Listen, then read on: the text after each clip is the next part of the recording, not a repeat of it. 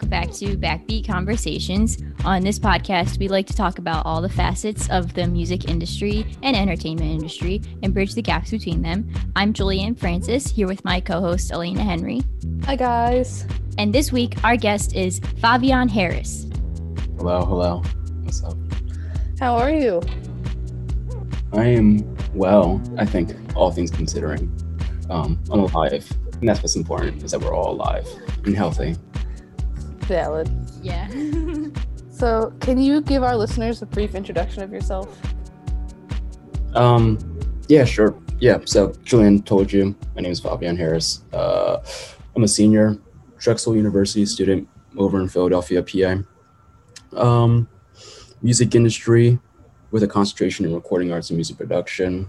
Uh, so going through the the ring with that right now, and uh, yeah, just like trying to find some footing in the industry before uh, life kind of hits me in the face. As we all are, I think. Right.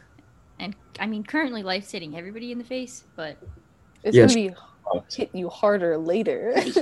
yeah. Right, right, right. Like at least I have like like backup plans, right? Like I'm like home with parents, you know, like I'm I'm not all by myself yet, but Right. it's coming though. It's coming. So best prepare. That was me the other day. My mom was like, so I talk about making dinner, and I was like, no, I don't want to make dinner. I make dinner so much, and I'm the only one who goes to the grocery store. And I was like, I shouldn't complain. I live here for free. And she was like, yeah.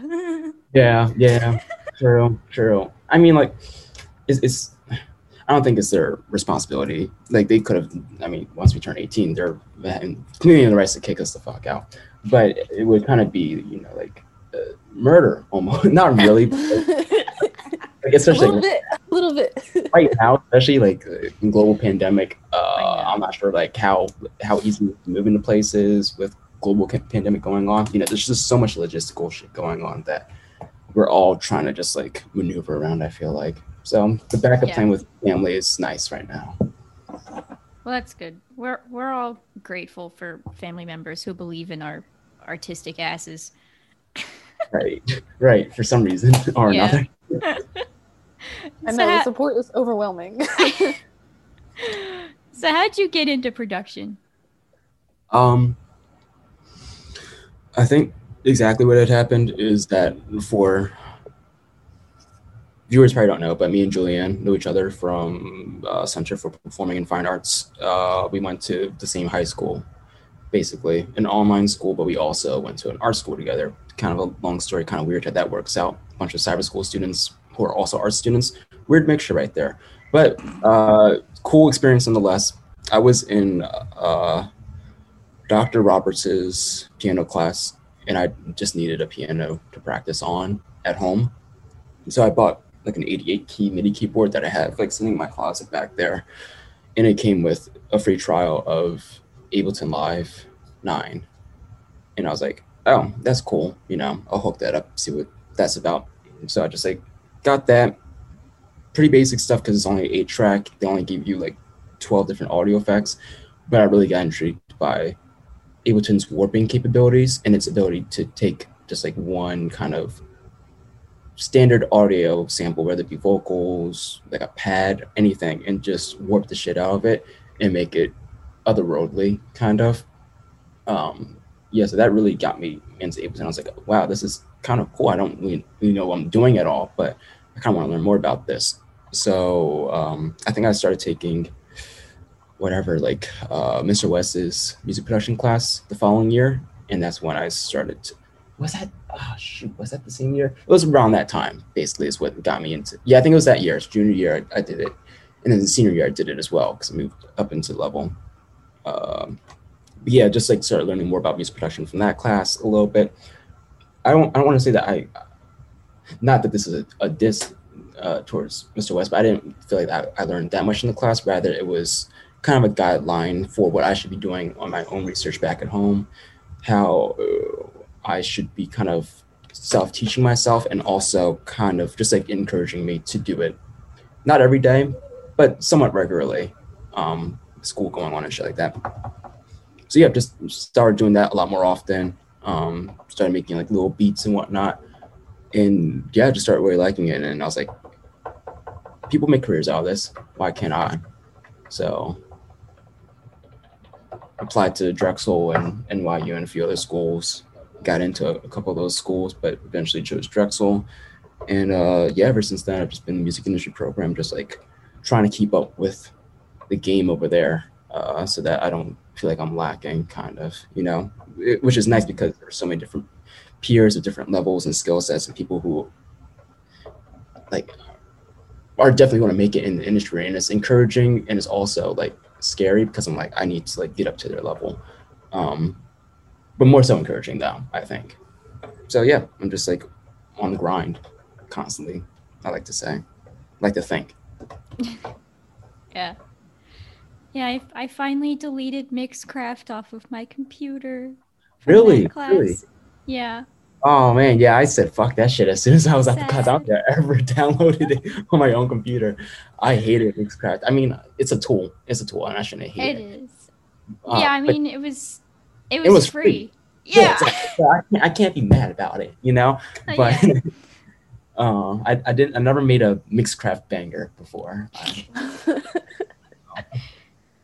it was really funny opening up like the synth sounds. Like they did have like a Moog simulator and whatnot, and Did they? I didn't even get that far into it. That's They- cool. Because cool. I would just like I didn't know what I was doing. Because you know, to explain further, this music production class, we were in high school, and it was kind of just like here's a computer with Mixcraft on it.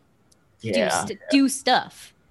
and we learned about like a couple different types of microphones and like Some compression, to- talked about EQing and whatnot briefly. yeah yeah and he would try to help us with like the key commands and whatnot but for the Right. most part it was like do stuff Mhm. but um the the school computers were like really trashy so i was like mr west what if i put mixcraft on my own laptop and he was like well you need the school code and i was like Can I have, Can I have it? code? like, not. So there was no issue with that, I would assume. Good, good. no good, good. i mean nobody said anything i was like okay right, right. yeah, I finally got rid of it. It's like goodbye, Mixcraft. What are you using right now? Pro Tools? Yeah, for the podcasts, I actually use Audacity because um I know Audacity is also like free and weird and poopies. But Mhm. I mean Audacity's not that bad. I our No, one of our not. editors, Caitlin, she was like working solely off of Audacity for like a long time and I was like literally how i look at audacity's user interface and i i don't know what anything is except the record button because it's so weird looking but anyway Mhm. when i open pro tools and zoom at the same time pro tools kind of takes over for whatever reason and i can't hear anything on zoom Oh, interesting. yeah, and it was doing that on Grant's computer too, but he used like he downloaded FL Studios just to get the driver. So then he would use that audio driver on Pro Tools and it would it Oh, fixed the problem. You guys use Windows computers? Yeah, That's probably part of the issue because they Exactly. Yeah, that's what that's part of the reason why like I eventually moved from like Windows to Mac again, just because like uh, Windows is it's a weird like like their ASIO driver isn't compatible with some shit. And you have to buy like you have to get the ASIO4ALL download off of the internet to be able to do a lot of like music production, like audio, uh, whatever it is. Um, not audio Yeah. engineer, but the audio engine stuff in the computer. It's just a lot of weird Yeah. stuff. And MacBook just has like the core audio built in. And it's just like I haven't had an audio issue since I've gotten this. With every Windows laptop I've had, I've had constant audio issues when just like, this is a fucking pain in the ass, dude. Um, yeah. That's not That's that like when computers are bad, but it's just like you have to know what you're doing with it. And I was like, uh, I'm not Yeah. the most person. yeah. The FL Studios thing didn't even work on my laptop, so I just can't use Pro Tools if Zoom is open. Oh, rip. Yeah, it's it's kind of strange. That's the only issue I've had. Pro Tools runs fine on my computer otherwise, but like when we had music production class go online, I would have to open it on my computer, like open the Zoom call so I could see everybody and open Pro Tools. But I would have to do like I would have to like call in like a phone call to Zoom.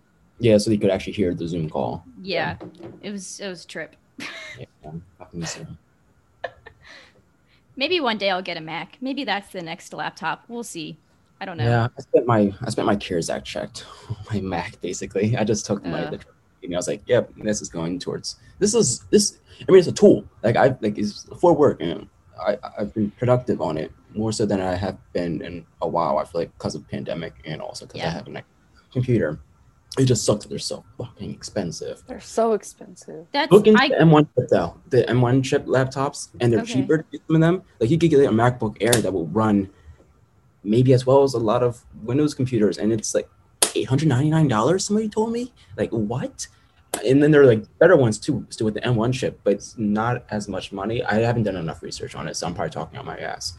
But into those guys though, because if you're going to go with a Mac anytime soon, the M1 chip is kind of the future of Mac processing. So I've been kind of hinted at. So I would look into that. interesting. Mhm. Yeah, I'll look into that too because that's part of the reason I got. I have a Lenovo, and it's a refurbished Lenovo, and because like, but like it's fine. Okay, like it's okay. literally fine. 'Cause I had still- the Lenovo before, and it was awful, but it was an it was like a two hundred dollar one from Best Buy. Oh, okay. My laptop died for a brief time. I was like, I need something to pull me over while I get this Right. fixed. So wasn't the best choice in terms of choice of Lenovo, I'm sure, but still, like I just I've ever since then been like, I eh. gotcha. but I I'm have- sure those ones amazing though. I got one that literally it has the same it had the same stats as like the nice Mac. Like we looked up like what do you need to like run Pro Tools. Like, Okay. that's what we looked up.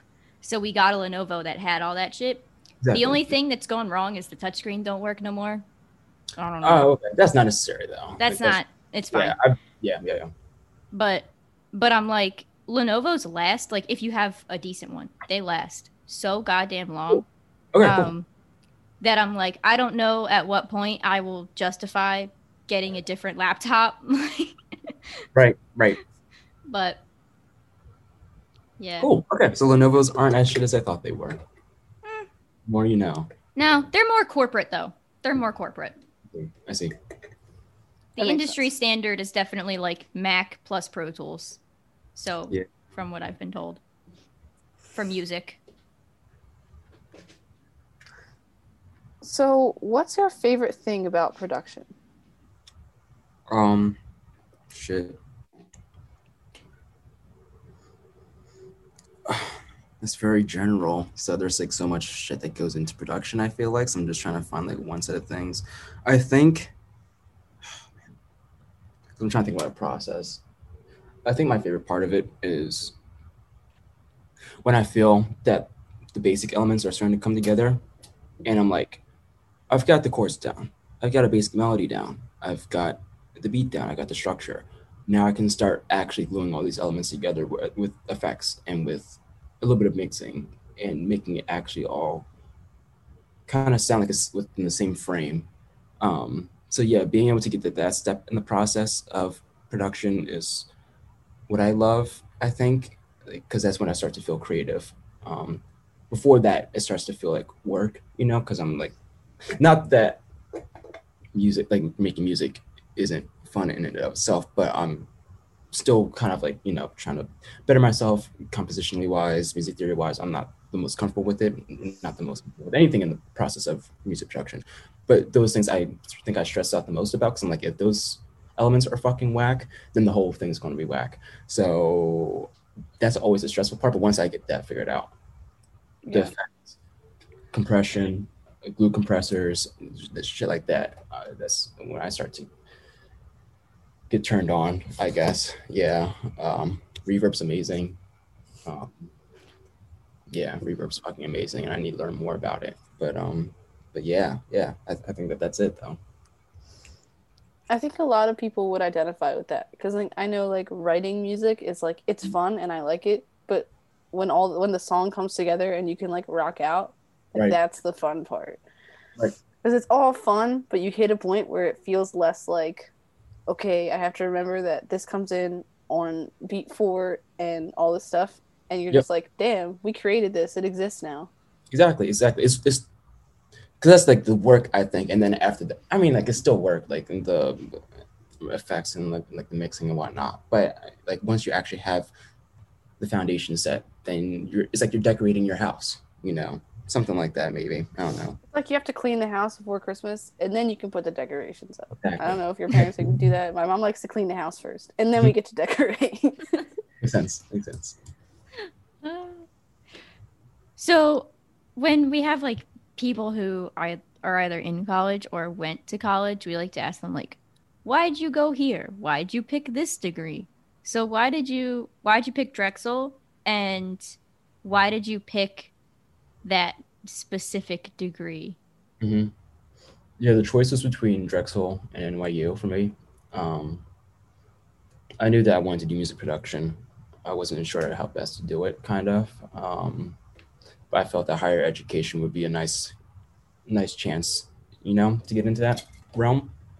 Uh, so I've decided to, you know, at least apply and see like what the costs are going to be, uh, crunch numbers and shit like that. So um, I got like decent scholarships for both of them, but NYU would also have to actually live in New York, which is fucking expensive as hell. And I wasn't trying to come out with like fifty thousand dollars in debt and go straight into the music industry and not really know if I could make it um, right off the bat, you know. So I chose Drexel instead because they offered me probably like the same amount of money, but I wouldn't have to live on campus. I would just be taking the train, driving there, whatever to get to classes.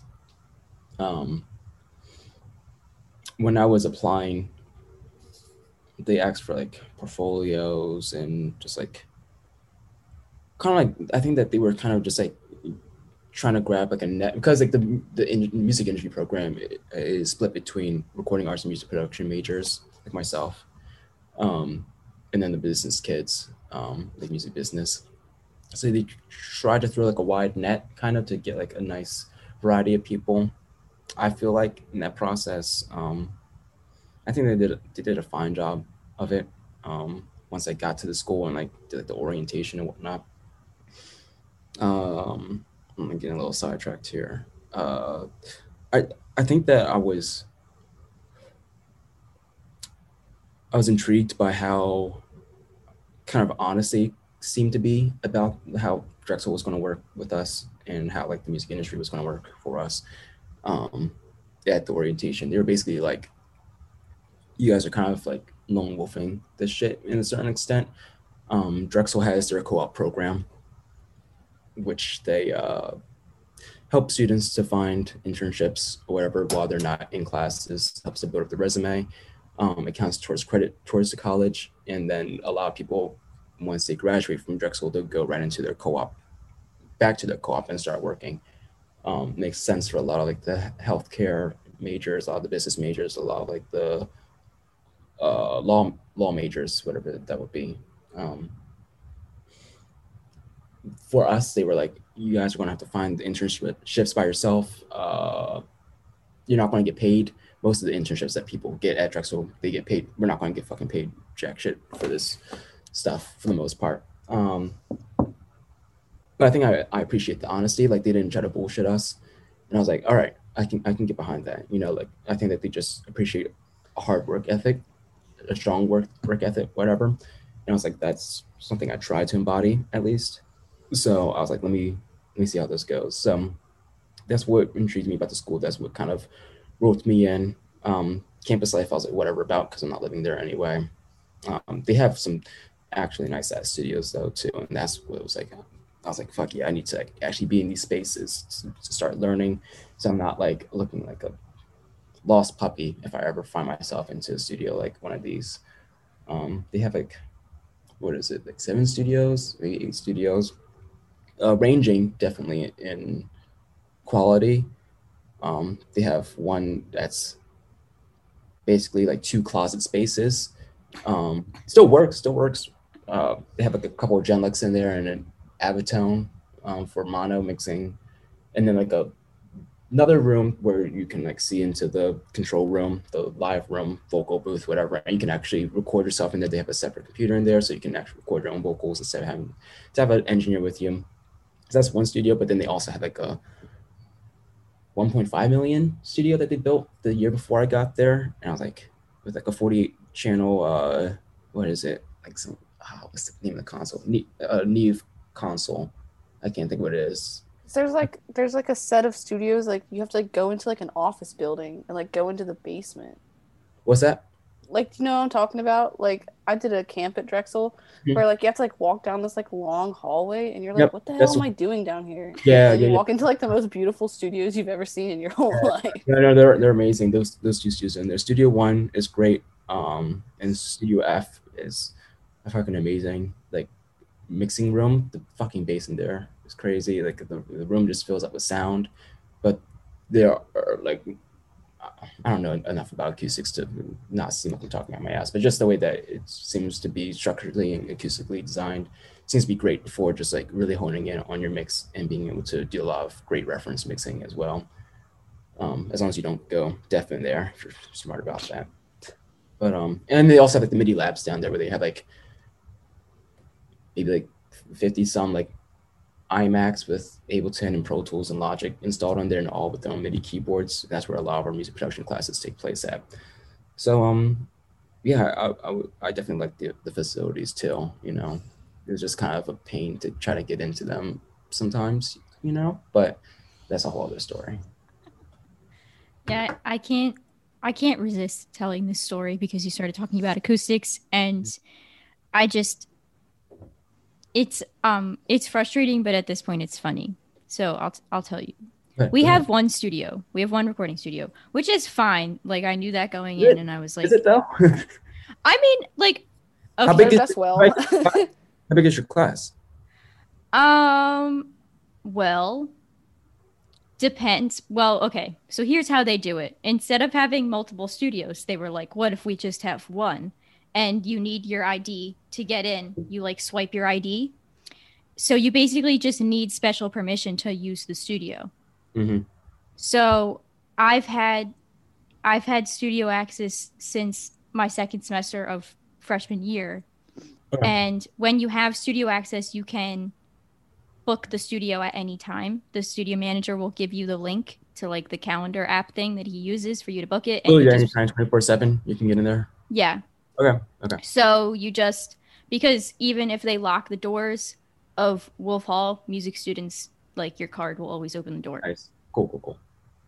Cool. Um so you just like I've never had a huge issue because of the way that they do it about getting in because you you either have to be on the executive board for um the record label, which is what I did in freshman year, or you have to just be nice to the studio manager and prove to him that you care about being a musician and you need to be in there and you won't break things, which is also what I did.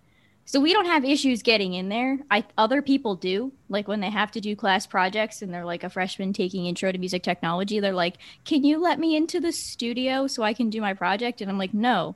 Because then I have to sit in there with you because you don't have access. And I, Yeah. that sounds like an asshole thing to say, but like Yeah, also, you can do your project in your fucking dorm room for all I care. Uh, yeah, like I'm sorry, but oh god, I'm Yeah, sorry, but I have homework. Yeah. Exactly. Exactly. But speaking of acoustics, uh, for whatever reason, the school is like there has to be a phone in every room. There has to, there ha- must be a Oh. phone in every room. So they built for like a million dollars this studio that's completely soundproofed, and it was so soundproofed that it's right next to the room where they practice. There they do like orchestra and jazz band. Usually now they don't because COVID, but? That's crazy. so it was right. It's right next to that room, and it was so soundproof. You you couldn't hear if somebody was playing drums in the live room. You you couldn't hear, and if somebody was doing orchestra, you couldn't hear it. Well, guess what they did? They came in and they drilled a hole through the wall to put in a phone, Yeah. without telling anyone in the music department. They were like, "Bzz, phone," and now now it bleeds. No, I believe because because Because now it's not soundproof anymore. The, the, is the phone drilled inside the live room or Yeah. Well, no, it's not. So they put a phone somewhere else, but they came and installed us a, jack they didn't tell anybody about that we Oh. don't uh-huh. need. And they put that in the wall of the studio. And then Dan got there and was like, What the fuck is hear- this? Why can't I hear stuff?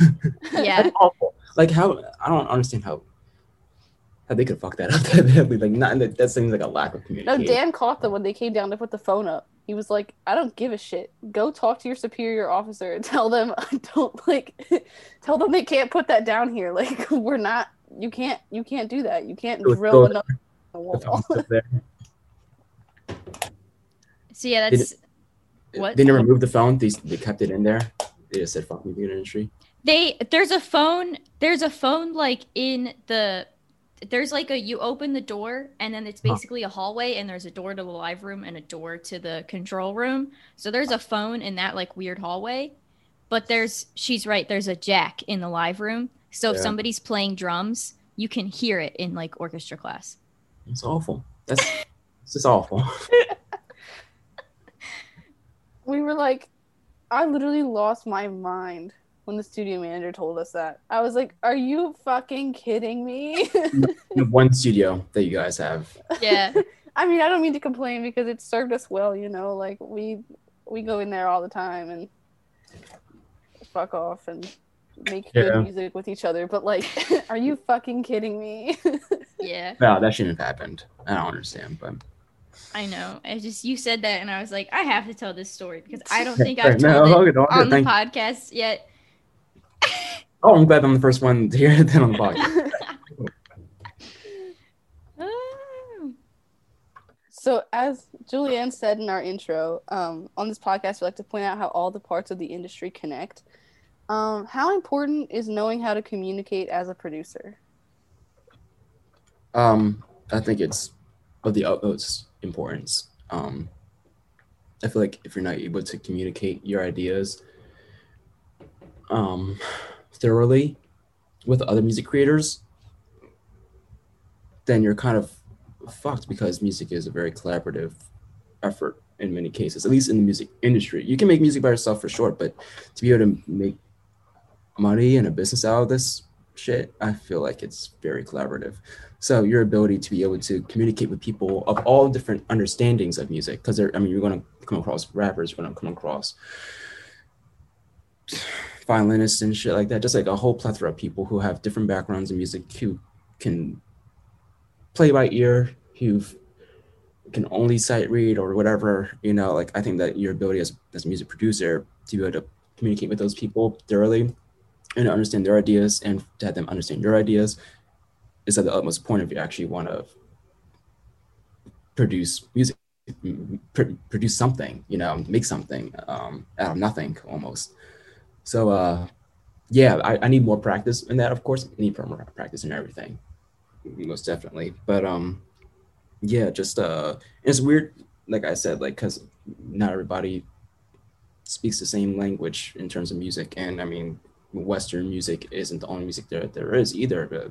Our language of music is very close-minded, and there are very like, there are different chordal tones and whatnot that take place in other uh, heritage, uh, not heritage uh, nations and shit like that. You know, but at least for Western music, just knowing how to communicate with people of different styles and whatnot, um, in a musical sense, yeah, it's, it's necessary, I think.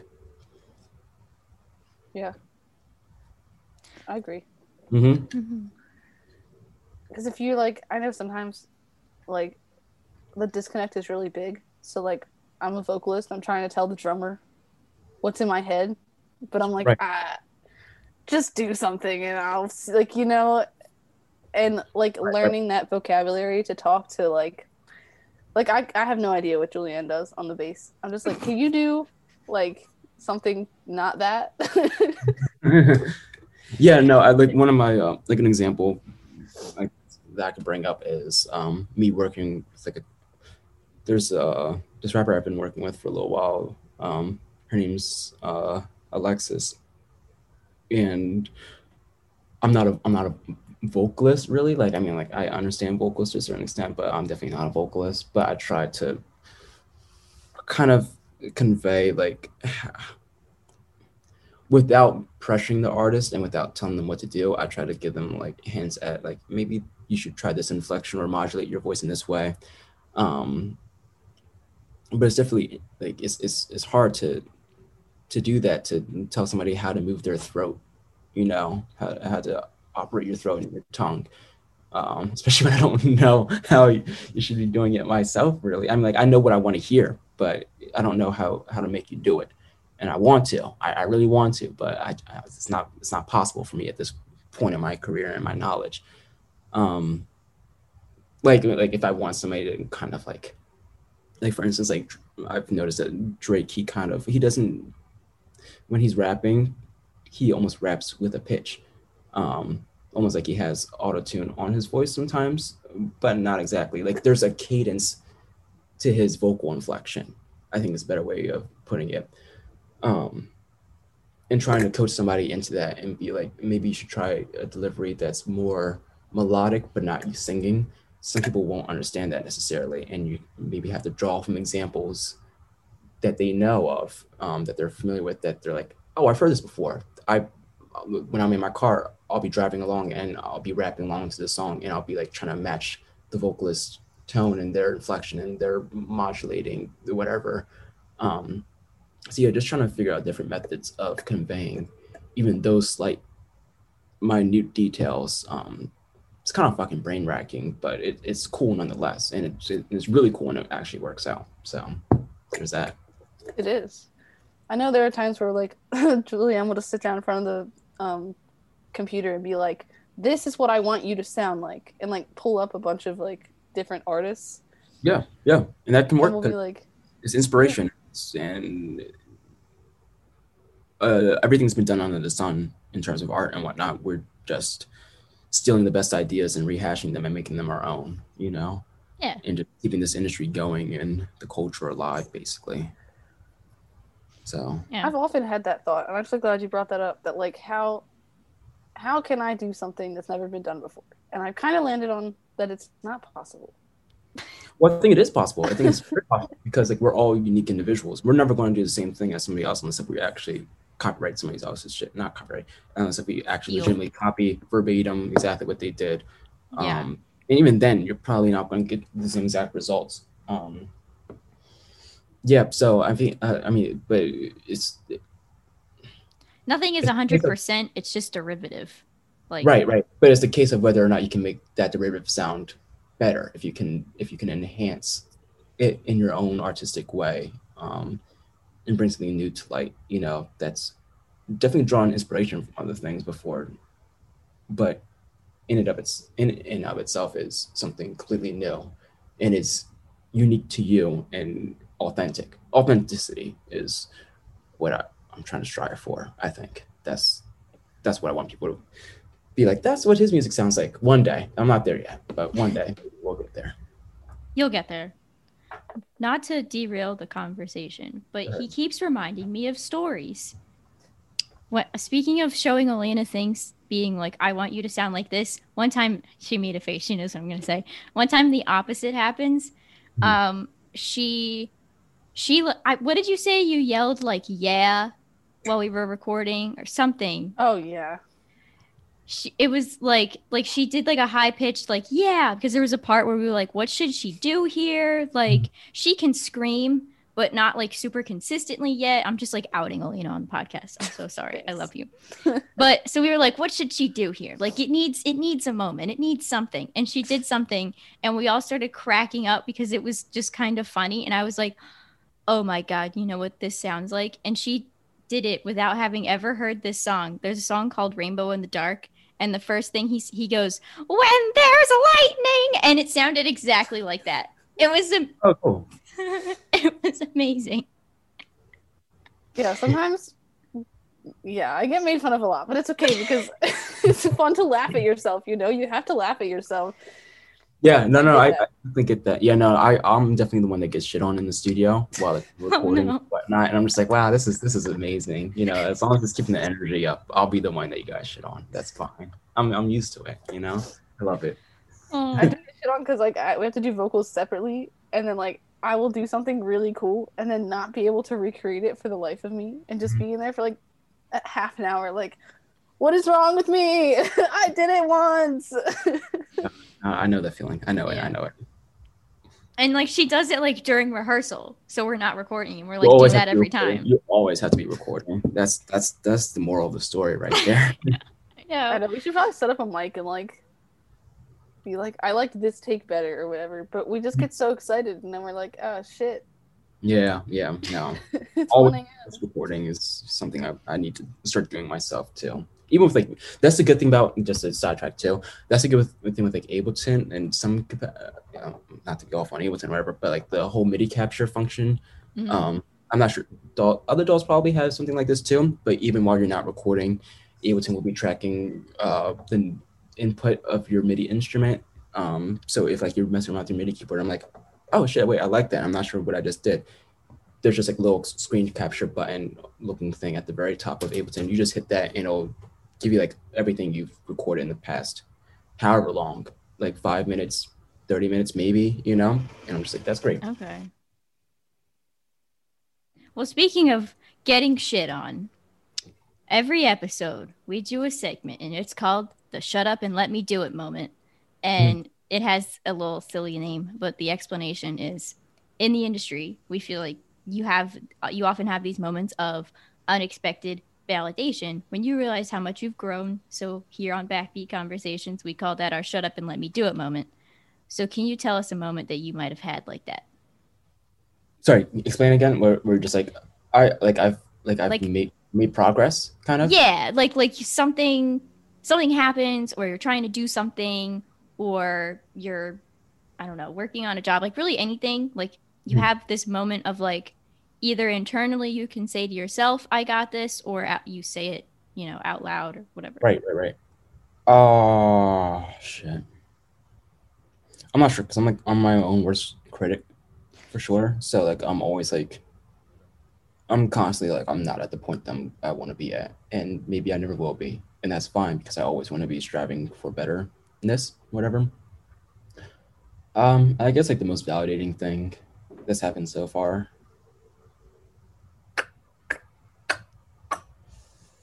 Shit. Um, probably like um, I had a uh, music production class. Uh, what was it? It was DAW three three three. It was basically an Ableton class. Um, and the um, actually the song I sent you, Julian, that's the one that I did for that class, and I I did that over the summer, and then I finished it. And my professor Ben Runyon, he was like kind of hyping me up about that. And he was like, the vocals actually sound not awful. He didn't say awful. He said that he had, he liked the vocals. I, I still don't like the vocals on that track, you know, because I sound like you know fucking douchebag and shit. Like I said, I'm looking for authenticity. That wasn't authentic, you know. But Mm. regardless, the fact that he didn't completely shit on my vocals and that he actually complimented them in like terms of like you have like nice range and shit like that, and like the delivery was there, just you know, uh, that was validating for me, as well as like knowing that like he fucked with the beat too, and just like trying to create like a whole vibe off of it. So that gave me like a good amount of confidence, but at the same time though, I think that I didn't do enough with that confidence. Like I didn't work hard enough in that moment to really. Sh- like I sh- that that sh- that should have been the moment in my life where I was just like, all right, fuck everything else, grinding on music for the next like three months to better myself off of that little production. But that didn't happen necessarily. You know, all good. You know, school and life shit happens. Um, but yeah, uh, just I, I I guess that would be it. You know, that's a nice little validating moment where like, cause like I'm not I'm I don't think I'm going to be able to validate myself not not legitimately. I'm always gonna be like, okay, maybe I like this, maybe I like what I've just made, but I need to make sure that other people like it too. Because at the end of the day, I'm trying to shop this to people to to make money. I mean, I think at some point in my life, I'll be able to get to a point where I'm like, I'm making music for myself, for fun. I'll make music for a friend or something. I'll send that to them, you know. And I want to get to that point because I'm starting to actually. I mean, I always have, but like actually love the process of making music and whatnot, and trying to get good at it. Um, but but but yeah yeah yeah. Just like more of the story is I shouldn't be seeking validation from, from other people, but I, I I still do, and I probably always will be, which is fine. Sometimes you need it. I mean, in Yeah, the yeah, music right. industry, you need it because you work, you know, in your own little like, cla like bubble, like Mhm. that. You work in your bubble, and and then you have to be like, okay, but does this sell outside my bubble? Like, Exactly, exactly. And the more you actually experience that, and the more you actually put yourself out there, I think that that'll sh- just better your own judgment of your music and mm, your your taste, and just showing you where you want to go. And not that you need to make music for the masses or whatever to satisfy people, but if that's what you want to do, if you want to make music that makes people feel good and shit like that, then um, then yeah, just like constantly trying to put yourself out there and whatnot, which is something I don't do, but I'm hoping to start doing for my senior project this year, um, steadily, and to like actually be bold and to be like, yeah, fuck everything else. Um, I know that what I'm doing is at least work and it's something that's output, and hopefully people respect that at the very least, even if they don't really fuck with the sound, you know. Mhm. Yeah. Yeah, for sure. So, hopefully that was a nice little uh, segment of uh, let me. What was it? What was it called? shut, up, and let me do it. There it is. Yeah, yeah, yeah. Yeah. Okay, Yeah, cool. we- Yeah, we haven't told the story of that in a while. Um, our our friend, she was on a panel, um, at uh oh my gosh, what is that college called? Vail. Lebanon. Yeah, yeah. They Lebanon Valley College is a Um, um, like uh convention. There we go, called Vale, and she was she was on a panel, okay. and um, they asked her like, "What's your was it? What's your favorite quote?" I was like, what's a quote that describes you? I think. Yes, it was I what's know, a quote. quotes. It was what's a quote that describes you, and she said, "Shut up and let me do it." you have one on on deck. That's cool. That's cool. Ever It was since- funny because like the other two guys answered these like really like very like intense quotes from like literary authors and mm-hmm. businessmen, and she was like, "Shut up and let me do it." That's the quote. fair, fair, beautiful. but I mean, she she explained. She was like, "I'm a girl in a male-dominated industry, so Mhm. nobody ever thinks I can do things." right, right, right. No, totally No. valid. I love that. yeah. Has there um I feel like that's a great topic to talk about. I'm not really sure how to breach that subject necessarily. I mean, I'll just say from my experience at Drexel, there are hardly I don't want to say hardly, but in my class, it's probably 75% males in the recording arts program and 25% girls in the, in the recording part, you know, and it's kind of disheartening to a certain extent because I feel like I'm, I'm not saying that it was Drexel's fault on that. Maybe it was just the way that, like, the, I'm trying to think of how to word this. Maybe just not too many females have applied to Drexel for that purpose, and I think that in itself is kind of shitty. And that females coming up and like through middle school and high school, they don't have enough models in the industry to be like, oh, this is a valid opportunity for me. I could actually make a living out of this. Oh, just um, when in reality, it's mostly just men being produ- producers. Like I think there's maybe one, like 2019 or 2020, there's maybe one female producer that was in like the top 10 of like highest grossing or like most like number one hits or something like that or top Mhm. charts, whatever, you know. So I don't know. It's I'm not sure how like what the solution to that is. Um, besides for the industry itself, kind of stepping up to the plate and giving females a better chance in the industry and encouraging them more. Uh, there are definitely programs and that I don't know about because I'm not actively searching for them because I'm not a female in the industry. Um, I mean, but yeah, I, I'm not sure who, whose responsibility that falls on, but if I were to point blame at anybody, it would be the industry itself, um, which is controlled by money. So, you know, that probably has something to do with it. I feel like it's kind of like the thing that happened with movies where like when Wonder Woman came out, they were Mhm. like, "Oh, a movie with a woman can make money." And then Right, they didn't right. have an excuse to not make movies without women. Mhm, To like mhm, make movies without women anymore. So I think that just has to happen in the music industry. for sure. I don't Like know the why it other shoe hasn't yet. to drop. Yeah. I mean, like, there are like there are definitely some people who are like you know pushing the envelope. Like I know there are like a shit ton of female female artists and whatnot, um, and female producers too. Uh, I mean, I think that like even like Billie Eilish is like a nice example for girls because she at least she worked with her brother on production in their bedroom. That shows other girls younger than her that they can kind of do the same thing. They can do their own production in their bedroom too. They can record their vocals in their bedroom. They can make that shit happen. So hopefully, there Yeah. with people like Billie Eilish and others, there's going to be a higher influx within the next generation of females who are like, yeah, fuck all the guys. I can make this shit hot too. You know. So that's my uh, Yeah. input on that subject right there. Yeah. It's been interesting because at York, I find it interesting, like, because the guys that we talk to are like, so, like, a lot of the women are like, get out of my way. I got this. I'm doing this. I'm going to be the fucking C- CEO. Get out of my way. And, like, all the guys are like, well, I just, I like to rap and I play music and I, I just love, like, and it's just interesting because it's, I don't feel like it's like that in other majors Mhm. where, like, the women are like, shut up, get out of my way. I'm going to do this. And then the guys are like, okay. You know what? That's interesting that you bring that up because I've definitely seen that in the business side of things. Uh, Drexel, that's the attitude that a lot of the girls put on, where they're like doing their own thing and they're like, yeah, fuck everything else. I'm just like putting in hard work and I'm trying to actually make money with this shit, you know, and help other people make money with this shit too. So I highly respect that. I just wish that it was more prominent on the recording end as well because I think that that would be Yeah. Better motivation for myself, you know, to be Mhm. like, wow, they're killing it. I need to be killing it too. So, Yeah. um, also, what is the um, what's like the uh,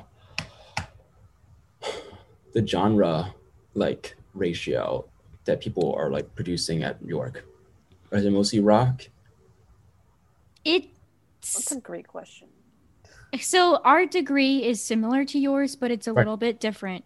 They don't have um so Elena and I are music industry and recording technology majors. Yep. And that major you have to perform and take lessons. So you have to be in ensembles and take a lesson um, on your primary and on your secondary and take piano lessons. So you have to like it's basically a lot of being a performance major. It's like half of their degree because you take like aural skills and you know music theory and whatnot, and then the other half of it is you take the music production classes and you take some business classes like entrepreneurship and Right. management and da da da. So it's like a big big old blend. So we get a lot of people who are interested in rock music because the guy that they've had being the studio manager for a little bit now and, and he took the degree and everything so he's a alum is a rock guy Yep. so you do get a decent amount of that and because they have a rock band and because this degree is like like rock music is very industry based it rock music is very much like a business at this point. Like like running a band is like running a business in the rock world. So it attracts a lot of that. And we do get um we have like some people who are like i produce in the like i make beats and we have people who who rap and are getting into that too. But more of those people i would say have been taking this degree called music production and entrepreneurship because that's a little closer to what your degree is in that they take production classes and then they also take business classes and they do not have to be in an ensemble take a lesson or even play an instrument or sing Yeah, yeah. Because I did do um from June. They has to do like a a piano one class. I was like, great, I can play hot cross buns. Thank you, thank you for that. Um, yeah, uh, and that was about like it, for like the requirements of like performance based shit. Like we did a your training course. We took like two or three music classes, music arranging and shit like that. So like music writing intensive stuff, but not really like performing wise. I still did um the university like chorus thing on my own time for a while. I did like the select course just to get a scholarship for jazz, and I did it for fucking chamber singers too. God, that was a mistake. Um, I mean, like scholarship money was fine, you know, but I feel like I could have definitely been more productive with like actually doing music shit that I wanted to do. But it was still good to have that experience of performing on stage again to keep doing that throughout college, even if it was just for like an elderly home, you know, and performing like old jazz tunes, you know, over stock piano backing tracks, you know, but it was still something and it was still music, you know, so it wasn't really Yeah. complaining. Yeah. Yeah, degrees are music degrees are really there's a lot out there. There's a lot they're like all they're all so niche. Yeah. Like Yeah. none of them are the same. yeah. yeah. Is yours um is yours a BS? Bachelor science? Yes. Yes. Okay, okay, same, same, same. That's why I tell my STEM major roommates when they start making fun of me. I'm like, listen, I'm gonna have a bachelor of science, so shut the fuck up. Mark, you guys also take a, a minor? Like you're forced to take a minor or anything like that? No. Are either of you taking a minor or just doing this shit? No. No, just Okay. this. Because that's the thing with Drexel too, is that they they f- basically with the degree they force you to take a minor in business administration as well. So I Oh, took okay. Oh. they, uh, they wanted us to send us off with something else to back us up, which I respect that. At the same time, I was like, why the fuck am I taking a business law class? Why am I taking a macroeconomic class? But it's world knowledge. It helps me communicate with people at like Whole Foods or something like that, more about like just like general like practices, even if I don't really know what the fuck I'm talking about, it makes me seem more knowledgeable.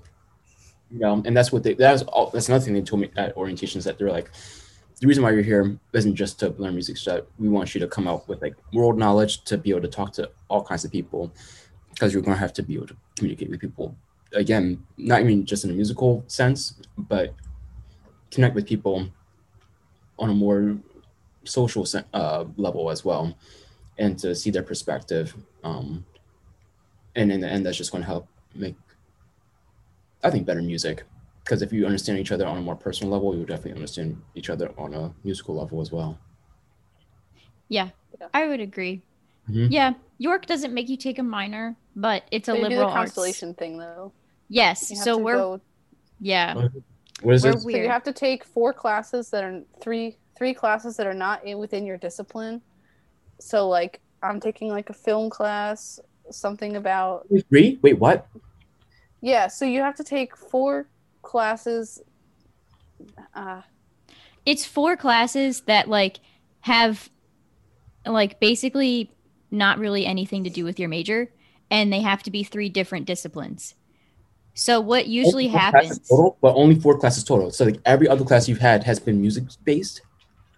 it's part of Well, the no. major it's not mu- it doesn't necess- it's not necessarily music based because like entrepreneurship and management and marketing and public relations are all part of our major so they're not music classes but Right, they right, right. have us every student at york has to do what they call a constellation it's part Mhm. of the generation next program it's like some other thing Oh, okay. So it's kind of like having a minor. It's just like extra shit that you have to do. So you pick a constellation. There's like media and pop culture creativity and the arts. Um uh the social media one. there's like interesting. s- sports or so- something. And there's just like a list of classes and you just have to like pick some. Mhm. and you can use one class from your major to count towards your constellation Okay. so like being a music major i did media and popular culture because there's a couple of music classes in there so like i took history of rock and roll as part of my major as like a music elective for my major and it's also counting towards part of my constellation so it's, Oh, that's cool. That's cool. yeah But like, so every other class that you've taken besides for those four classes have been part of your major. Like they they they all have something to do with music industry or whatever. yes Seriously, what the fuck? Like I've had like, I feel like that's not been the case with Drexel. Like I've had to take so many free electives, so many arts and humanities. Uh, I can't think of any other things like whatever. I'm not pu- going to pull up all my classes right now, but I feel like there there's a set number of like free electives they set up us up for, set number of arts and humanities credits. Um, other classes like they're self specific, and it's like it has nothing to do with the major, you know, but they still make us do it anyway. I'm just like I would rather just do music shit. Honestly, that's what I wanted to pay money for. It's just to do stuff that's related to my major, but I get it that they want us to have a 360 view of Yeah. whatever the I fuck. think I I'm managed to avoid some of that, Julia and I, because we came in with like college credits from other places. So we I managed did to too. with, Did you? Yeah, yeah. Oh, I Jesus. I I, had to- don't know I- what the hell that's about I- then. three English classes, and I already came in with one whole English uh, Right. class. You had to English- take three English classes? Yeah, yeah. I literally to Why? I don't know. You, can't, the, you can read and write. You got to Drexel. i know right what the fuck? exactly. Yeah. Yeah. So Well, I mean, they they make us do. I lied a little bit. They make us do a couple, but I don't consider like there's really only like three classes that I've taken or Hmm. maybe even just the one that have 0% to do with my major because like i said it's a liberal arts college so you need um you need like an american civilization course a global civ course and then Okay. you need um critical like a critical thinking class so you can either do like math or logic or whatever not Right, logic right. like the DAW but like logical thinking and then you need like a um social behavior one so like psych or soc right Okay, okay. Yeah, I'm looking at mine right now too, and it seems to be like somewhat similar to that. yeah Um, like but with have, oh, go ahead, go ahead. I just within those classes, like for my American Civ and my Global Civ, I took micro and macroeconomics. I consider Mm-hmm. those business classes, and I so I consider them part of the music industry courses. Right. You know. Mhm. But yeah. Okay. yeah. depends how you look at it. Yeah, yeah. I mean, I guess like, yeah, I don't know. But yeah, Like, it sounds like you have to do more Sure. random stuff than us. Oh, like maybe a little bit, and, and also Drexel's a little bit weirder too because we have technically more classes. Um, just because we have the three term s- scheduling thing. Um, we have the term in the fall, we have the term in the winter, and we have the term in the spring. So Hmm. technically, taking more classes, but each set of classes is shorter. So you guys probably have like 16, 18 weeks per class. I have 10 weeks per class. So they're kind of shoehorning a lot of information into those 10 weeks, you know, but is what it is. We did have like longer semesters, but now we have 10, 10 week semesters because COVID. You do? Really? Yeah, now we do. They sent us home um before Thanksgiving. And that was basically it. Wow. Right Wow. after Thanksgiving, we took our finals, but like learning was over. Damn. But but like it was still fall and spring semester. They do they did um winter session. Elaine is in winter session, but that's like even shorter. It's just the month of January. yeah, wow. Do So you like that change, or is it kind of whatever? I mean, they stripped. We didn't have any breaks, so like it was just like ten weeks straight of classes. So I don't know how you usually do it, but it it was a lot. Yeah, we'll get like one day off a term, basically like Martin Luther King Day or President's Day, something like that. We got one day off, and it was on election day, and I had to go vote, so it didn't even matter. yeah. Yeah, it was um when you get used to doing it the other way and then suddenly you have to do that, it's not fun. Yeah, I can imagine. That's weird. I didn't know that Yeah. did that. Hmm. Yeah. Sure. Okay. I mean, I was grateful that we got to go back, and it worked out for us, but it it did feel like shit. Yeah. Like if I was just trying to be a producer like you, I probably wouldn't mind staying home as much, but like we I'm in two bands. So like Mhm. not going back was like Yeah, Not an no, I- option. That's, that's, that's crazy. Yeah, yeah. Like your whole production is kind of fucked at that point if you can't meet up with the band. You know. Yeah. yeah. No. I'm sorry. Nothing okay. happening. Yeah, it was a lot.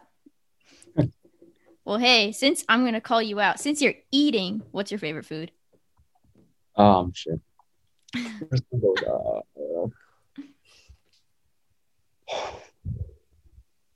Let's just go with crab legs. Yeah, crab legs. It's pretty pretty gourmet shit right there. You don't get it too often, you know. It's a lot of the journey with crab legs is a lot of the fun with crab legs is the journey itself is cracking them open, you know, like you have to work for it. So, you know, I like to work my prizes. Yeah. I used to love picking crabs. That was such a fun like activity. honestly, I kind of hate it. Like I'm not good at I'm not good at it, you know. But I still en- I still enjoy the process because I'm like it's it's crabby, you know. I don't I'm gonna I'm gonna enjoy the food itself. I just yeah yeah yeah. No, cra- cra- crab legs are cool. Crab legs are cool. That's funny. I like it though. That's funny. So, what are your life goals? Um.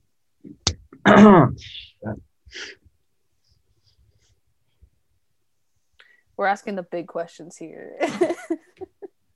I mean, I should know this off the top. Like, I mean, I think I do my heart of hearts, but I want to like word this right and like honestly, um, to be able to life goal, honestly, to be able to provide for myself and or family, doing what I love.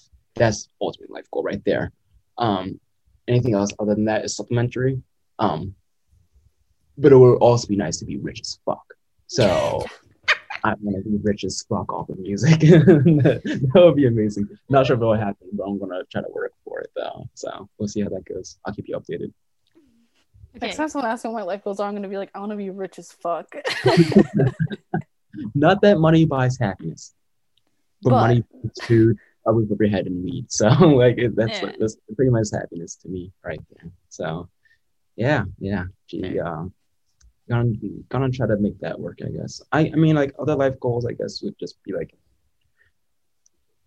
to be uh, just like to consistently put out like good music. I want to be at the top of my game at some point. Like maybe it'll take maybe it'll take me until I'm like 25, maybe it'll take me until I'm 40. But I want to be able to have a nice long run of like at least five years where people like, wow, Fav's at the top of his game. Like Fav's in his prime right now. He hasn't he hasn't fucking shot yet. You know?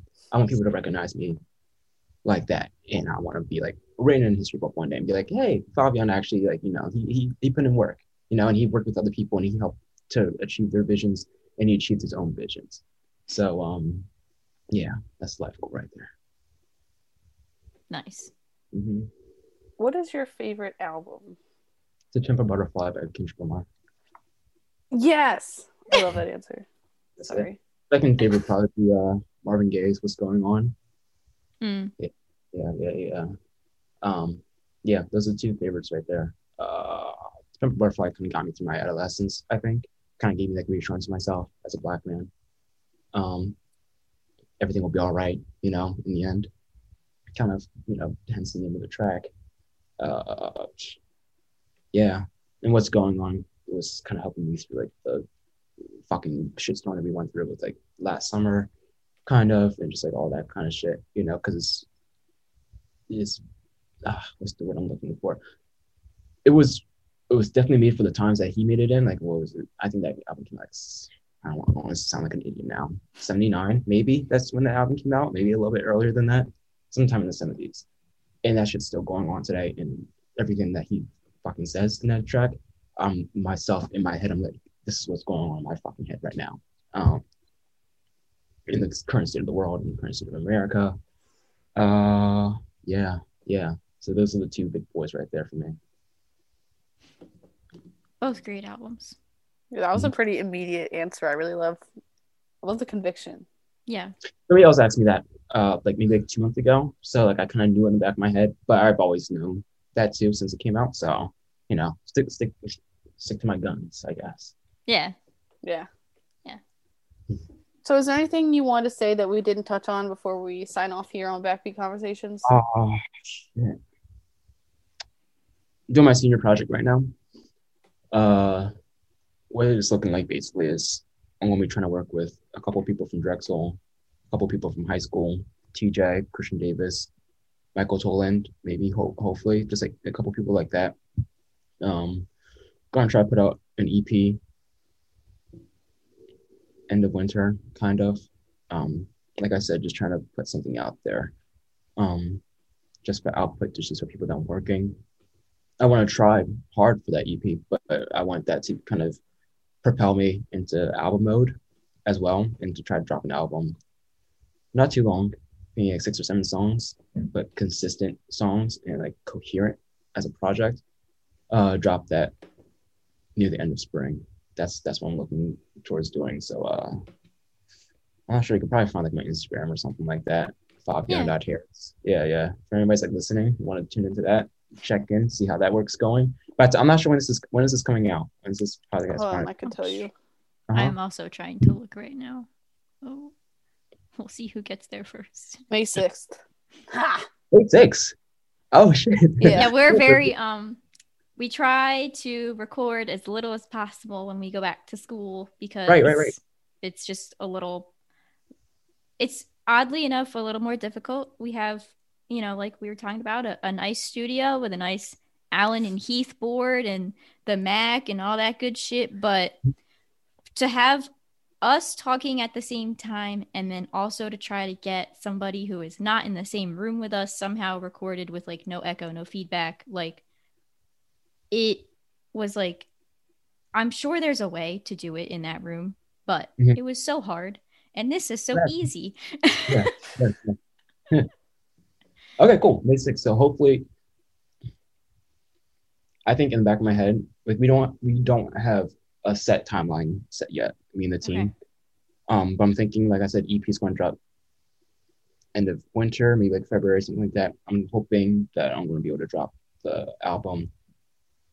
I think my my birthday is May 1st, so that's a Saturday. So either the April 30th, day before on Friday, or just on May 1st on my birthday. Not to make it all about me or whatever, but I just felt like that would be a nice, nice little goal to set my, for myself. That I'm like, this would be my birthday gift to myself.